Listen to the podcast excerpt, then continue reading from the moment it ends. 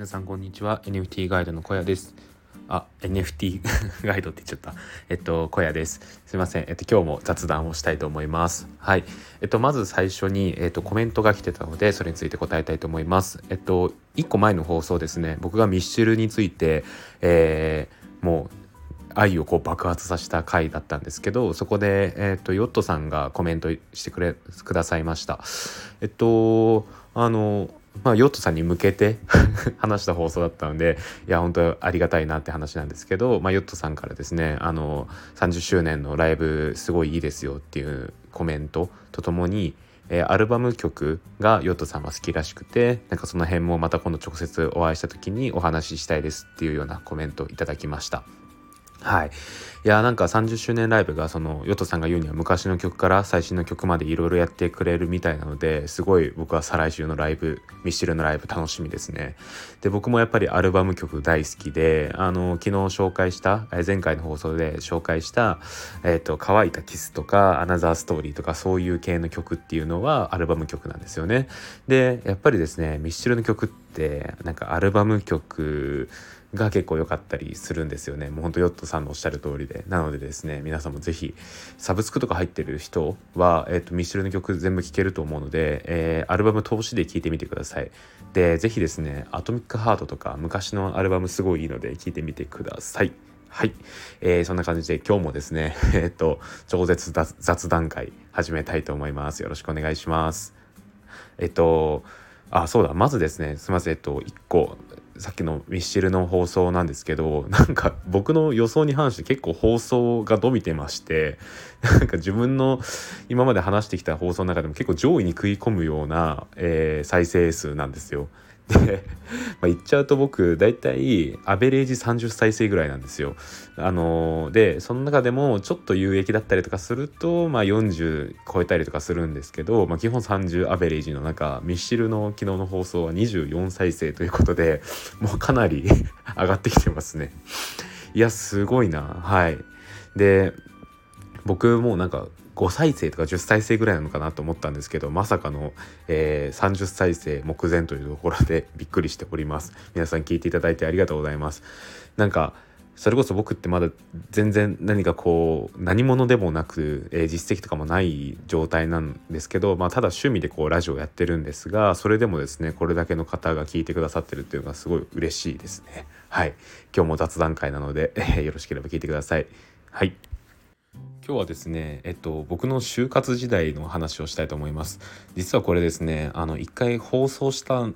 したんですよ、昨日の夜。なんですけど、ちょっと話しすぎてる部分が企業名とか思いっきり出しちゃってて、まあ、最初いいかなと思ったんですけどちょっとまずいなとも思ったのでもう一回撮り直しています。はい。えっと題して、えー、行動力だけはあった就活時代っていう話をしたいと思います。はい。僕はですね今食品メーカーで営業マンとして働いているんですがえっとまあ大学時代からもずっと自分は食品メーカーに行くもんだっていうふうに思ってましたなんかもう勝手な思い込みでしたね今思えばでなんか高校時代に「えーと、銀のさじ」っていう漫画に出会ってで僕当時理系だったんですけど理系で、えーと、物理科学選択だったので、えー、王道は工学部路線だったんですよね。っていう中で工学部のオープンキャンパスに行った時にえーと全然その研究分野とかに興味が持てなくて当時。でどうしたもんかなと思った時にこう銀のさじに出会ったんですよ。銀のさじって知ってますかね？あの鋼の錬金術師を書いた、えー、作者が書いてる、えーと、農業高校の漫画なんですけどなんかそれがすごい面白くてですねなんかこういうなんか食べ物に関わる、えー、研究だったら楽しくできそうだなと思ったことからもうかなり安直なんですけど農学部に行くことにしました いやよくこんなんで選びましたよねそもそも。でえっ、ー、とまあそこからこう食っていうことに関してなんか自分が興味持てそうだなっていうところから、まあ、食品メーカーをずっと、えー、大学時代も志望していましたね。はいで、えっと、まあ僕特にその中でも行きたい、えー、会社があったんですよ。で、まあそれがその大手、えー、種類メーカー、えー、お酒のメーカーの一社なんですけど、まあ、そこにずっと行きたかったんですよね。はい。で、なんか、理由がめちゃくちゃ些細なんですけど僕高校時代に、えっと、その、えー、会社の、えー、CM を見た時にすごい心打たれたんですよ。でなんかめっちゃその CM が良くてでなんか、まあ、今思えばそれって広告代理店の仕事なんですけどなんかそこからすごいその会社が好きになってもうずっと俺はこの会社に行くんだと思って、えーと、大学時代、えー、大学院時代を過ごしていました。でまあそのまあいいかここはえっとまあ行きたい会社っていうのがサントリーだったんですけど、まあ、サントリーにずっと行きたかったんですよね。で、えー、っとそこからですねあの、まあ、大学時代も、まあ、どうすれば、えー、サントリーに行けるのかなっていうのを考えながらこう えー、大学時代を過ごしですねでまずここで僕の、まあ、行動力1位が発揮されるんですけどまあなんか僕その時地方の国公立大学だったんですけど地方の国公立大学から、えーまあ、サントリーっていう大手のメーカーに行ける気がしなくて、まあ、今思えばそれこそ、まあ、そういうとこじゃなくて大学時代に何をやったかで評価される気がするので全然そんなことないと思うんですけど、まあ、当時の僕はですね、まあ、そういうちょっと安直な考えを持っていて。えっと、なんとですね地方国公立から大学院は宮廷大の大学院に変えることにしました。でえー、と宮廷大の大学院の研究室を選んでこの研究室に入るための勉強をこうして、えー、と大学院入試を受けて、まあ、無事合格していきましたね。で補足として言っとくとあの大学院から宮廷大に入ることっていうのは、えー、と大学から入ることに比べれば全然、えー、簡単です。まあ、といってもあの TOEIC の勉強とか、あのー、まあ、専門分野の勉強っていうのは必要になってくるんですけどだいぶね、あのー、勉強する分野が限られてくるので大学受験よりは簡単だった気がしますね。はいでそんな感じで僕は大学院を変えたんですよ。これも全て、えーと当時僕が行きたかったサントリーに入るためでしたね。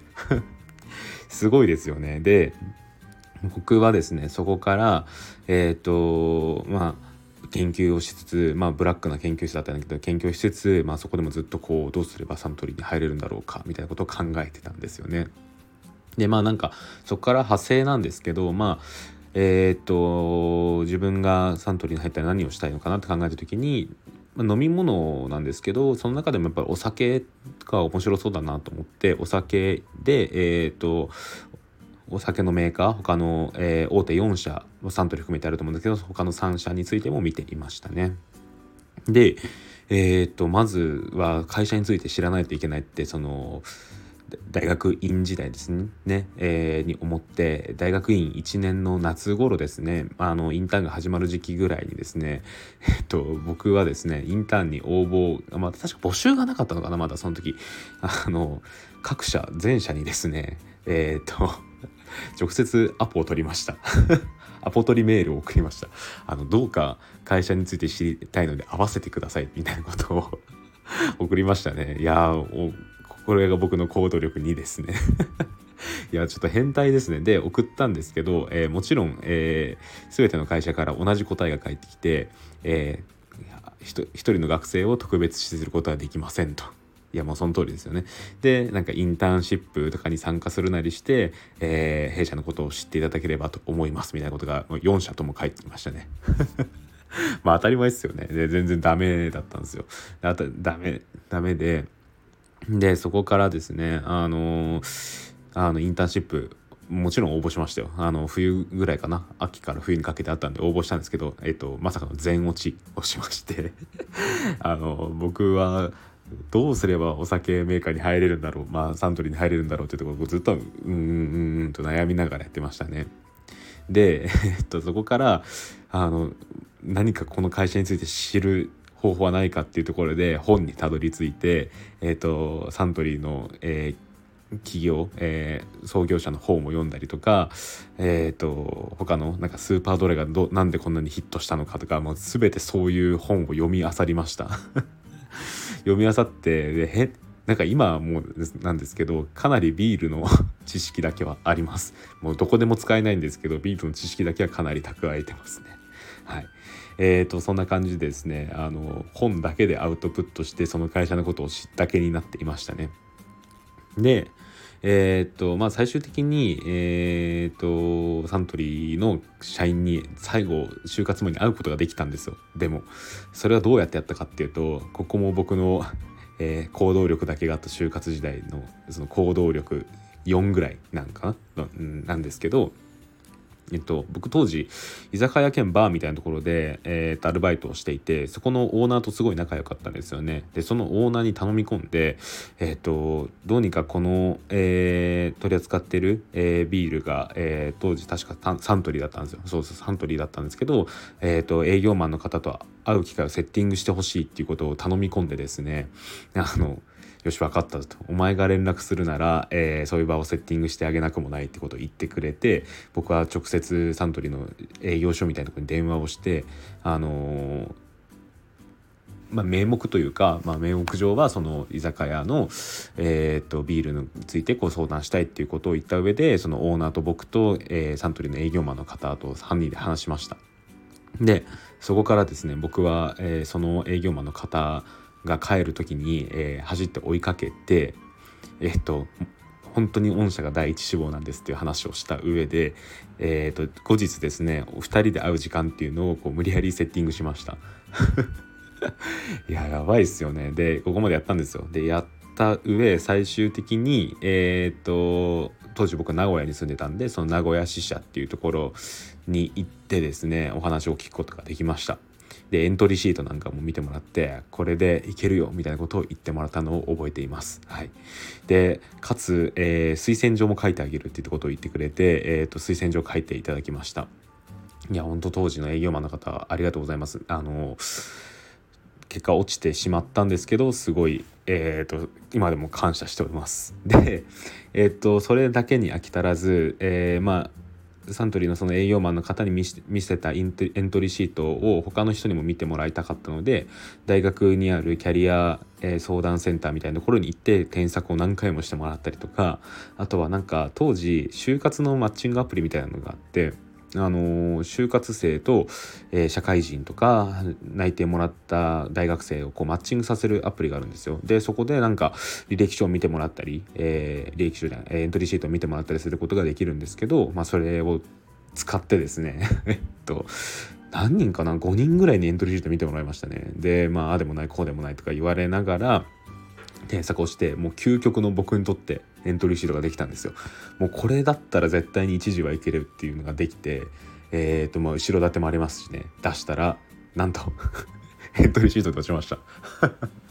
笑いますよねもう一瞬で終わりましたね僕の 就活のその行動力の結果の部分でしっかりと他の、えー、飲料メーカーも、えー、落ちバッチリ落ちて僕は今結局、えーまあ、食品メーカーなんですけど全然その扱ってるものは違うところで働いています。いやもうなんか今思えばすごい浅かったなと思うんですよ。なんかただ CM に心打たれて気になっていって自分がそこに絶対行くんだっていうのをこう思い込ませていた気がしていてでその結果なんかここまで行動はしたんですけどなんか気持ちの部分でこうついてってなかったんでしょうね。気持ちというかなんかうんまあ結局なんか企業とのマッチングだと思うんですけど就活って。そこの部分がこう合ってなかったんだろうなっていうのは今今となれば思います。はい。でなんかそれ落ちた瞬間にまあ全部ですね、えー、飲料メーカー落ちた瞬間に僕はなんか夢から覚めたかのようにこう冷静になってまあよく考えればそんなにお酒も強くないし、うん、あの自分の情熱がそこまで捧げるかっていうのは分からなかったなって今となれば思います。はい、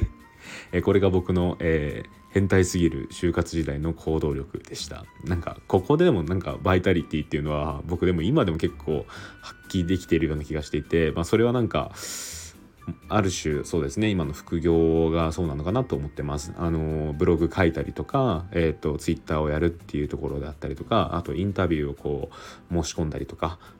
えー、っていうことがなんか結構僕としてこういう行動力が今も生かされてるのかなと思います。でインタビューに関してもねあのミルクさんにこうアポイントを取ってミルクさんとこうお話をしなければ、えー、今のような、えーと、ディスコードがなかったりとか、えー、ミルクさんとか元木さん、えー、そ他ヨットさんなどなど、えー、と方とこう密に関わることもなかったんだろうなって思うと僕はあの時行動しといてよかったなと思います。なのでですね、まあ、全てが無駄になったというよりはまあ就活の仕方としては僕はなんか結構ミスってたのかなと思います。はい。反省ですでまあ今これ就活生は多分聞いてないと思うんですけどまあなんか僕から言えるのはなんかあれですね副業でおすすめされていることっていうのを大学生のうちからやっといた方がいいかなと思います。でブログなりなんだろう SNS とか、えー、と動画編集とかなんかいろいろあると思うんですけどやってみてなんか興味があればそこの分野を本当学ぶっていうために、えー、と就職するっていうのが結構ありなんじゃないかなと思います。結構そういったところで個の力を伸ばしていって、えー、といつでもこう自分が、えー、転職できるあなんかポータブルスキルっていうんですかねその他の場所に移動できるスキルを身につけるっていうのが結構いいのかなと思います。はい、そんな感じですね。あの僕の変態すぎる、えー、就職活動期でした。懐かしいですね。なんかあの時僕必死にやってましたね。うん。でなんかまあでもそういうところで 得たものって全部無駄じゃなかったと思うし当時その話を聞いてくださった、えー、社員の方にはすごい感謝をしていますしなんか僕はそうやっていろんな方に支えられて今働いてるんだなってことを今、えー、思いました。はいいやあの時えー、っとまあ今となれば落としてもらってありがとうって感じですねちょっと負け惜しみじみてますけどはいそんな感じですえっ、と今日の放送この辺でいいかな。えっ、と僕は今から、え、もうちょっと朝7時半なので、え身支度をして出勤したいと思います。で今日なんは飲み会なので、えほどほどに飲んで帰ってきたいと思います。皆さんも、え良い木曜日をお過ごしください、えそれではここで終わりたいと思います。ここまでの相手は NFT ガイドの小屋でした。それではまた明日。バイバイ。